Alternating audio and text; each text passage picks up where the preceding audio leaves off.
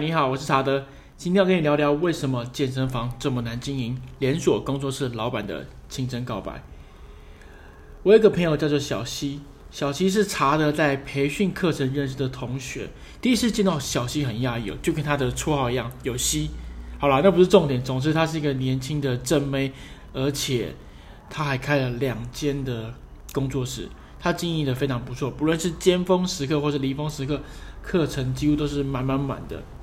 可是呢，呃，九年之后呢，小七创业了九年，他的品牌也从两家分店成长到五家，而且他真材都是高标准的。也就是说，你进去健身房，进去他的工作室是要考试的。而根据我自己过去管理的经验啊，能够找到教练就很不容易了啦，你还要选材，我靠零的代志啦。所以每次呢，我听到小西跟我分享他们怎么挑成挑教练啊，怎么选材，我都会想跟小西说，请你收下我的膝盖。但是没想到创业九年之后，状况有点改变了。上周我跟小西约出来喝咖啡，就是我在边喝红茶的时候边说：“哎，你们店感觉很不错哎，就算是疫情，应该也还可以吧？”结果小西看了我一眼，就说：“有一句话不是这样说吗？”看别人都很爽，看自己都很苦。我现在真是这样。听完我就有点吓到，我就想说：“哎哎，不会吧？你都这样子讲了，那其他小型健身房不就挫赛了？”所以接着小西跟我分享了他目前开店的三大难题，分别是：第一个，教练会嫌弃薪资制度，离职后想把学员带走；第三个就是升迁意愿低，也就是教练。可能做久了，他没有想要升主管，而这三个主要是工作室的三大难题。如果你开中开工作室，可以把这三个难题都搞定，原则上你开起来没有太大问题。好，接下来我要稍微详细的跟你分析这三点。所以我先讲第一点：教练嫌弃薪资制度。工作室教练收入就是来自于上课堂数嘛，因为工作室比较少用销售的方式去。抽成主要都是上课堂数，那概念就很简单了，上越多你就抽越多嘛。但是抽成最多你有上限嘛？假设以一堂一千五百块为例子，你给教练抽成五十趴，也就是一千五百块，你给他七百五十块，这就是教练的时薪上限了。那有些教练就觉得哦，我做三年了，我可能还可以接受。当我做了五年或七年的教练，就会觉得，哎，我都做了这么久了，为什么我的收入没有更高？就算更高，就是要上更多课啊，那我不就更累？那既然没有更高，那我就把学生带出去就好了，我还可以私拿这些全部的钱。可这里呢，要跟你分享一个你不知道的事：教练虽然只有拿五十趴的抽成，但你要想哦，公司要负担将近二十趴的劳健保，那剩余的三十趴费用要干嘛呢？就是要房租、水电、器材、摊提、装潢费用、柜台、人力，扣除这些哩哩啦啦的。公司赚到的钱就是五到十趴，记得哦，就是五到十趴。如果你想要去开健身房、开工作室，你就要知道，一堂教练课程就大概只能拿这样的收入，而且这样还算多的喽。很多人是没有赚钱的，所以总之以五到十趴来讲，公司赚多少就是七十五块到一百五十块，也就是你大概就买一个便当。那假设你公司经营的不错啦，假设你一个月你的工作室或健身房有一千堂的教练私人教练课，那也许一个一个这样的课程收入可以帮你达到获利是七万五到十五万元，这样多吗？呃，说真的不高诶、你看七万五到十五万的净利，那其实如果今天下个月可能业绩不好，或者是课堂数变少，那整个获利就变低了。而且，而且，而且，只有非常少数的工作室可以达到每月上课数一千堂以上。如果能到五百到八百堂每个月的教练课程销销课，已经很不错了。所以听到这边你就知道，哎，你要想要经营健身房，就要思考教练嫌弃薪资制度的时候呢，你该怎么办？好，现在来聊聊第二个难题哦，开工开健身房的第二个难题就是教练离职，学员流失。在高成本的状况下，呃，如果你想要靠私人教练课赚钱，你就要减少奖金制度的那个提成。但当你减少奖金制度，就会造成一个现象：教练离职。教练离职会干嘛？你以为他会乖乖走吗？有些人的确会啦，可是 有些多数的教练是他离职就会想煽动学员退费。为什么呢？因为他想把学员带出去外面教课。这就是小型工作室经营的困难之处。看到这，你就会发现，每一个教练都想离职把学员带走。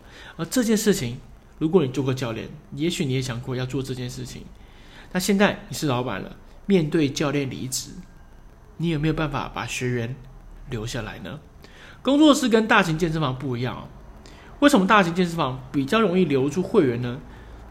而且健身房也比较不怕流失会员，因为他们有会籍嘛，会籍有一个稳定的收入。会员就算不上教练课，他还是有可能会在大型健身房用器材，毕竟大型健身房器材多，洗澡方便，场地大。在小型工作室啊，你租借场地就有一种你好像在住别人家的感觉，不是自己的家。我很喜欢一句话，这边分享给你，就是金窝银窝还是比不上自己的狗窝。当你有健身房会籍，那就像是你的狗窝。好了，这就是第二个你开健身房你会遇到的难题哦。接下来讲最后一点哦，就是教练升迁意愿低，你的接班人难以培养。刚刚讲的那两点都还不是大魔王，你要知道你开健身房最靠北的是什么？就是当你要请教练做主管的时候，他第一个反应就是，哎。那这样子，我薪水加多少啊？有没有搞错？我薪水比教练低，那我干嘛要当主管呢？当你在小型的工作室当主管的时候，因为财务结构的关系，他们没有办法给主管相对高的薪资，所以通常就只有一个下场，就是薪水比教练还要低。薪水比教练低，做的事情又包山包海，只差包二奶。好了，我又讲干话了，OK。但是对于多数人来说，这种苦行僧的这种事情啊，多数人那是能闪则闪啊。而且不是有句话都这样讲吗？开公司做要有系统化，你没有接班人，你怎么系统化？所以呢，你今天你要你的公司营运好，你一定要有接班人呐、啊，你才能把你的文化和好的制度传下去。但偏偏这件事情在小型健身房非常困难，钱少事多。愿意能够做的人真的很少，所以最后面我想给你两个建议哦，给你参考。第一个，你的营收要有高利润产品，你可以开，比如说一个小班制的训练营，可能是三个月、四个月的，一次看你怎么收也可以，或者你可以创造一个培训课程，看你的主轴是要培训教练，还是培训比较对运动更有兴趣的会员，一对二、一对三的教练课。为什么呢？因为这些利润都会更高。刚刚我跟你分享了，私人教练课的利润大约就是五到十趴，不高的。可是如果接是其他的训练，比如说培训课程、团体训练营，他给的收，呃，他的净收入可能可以到三十趴、四十趴左右。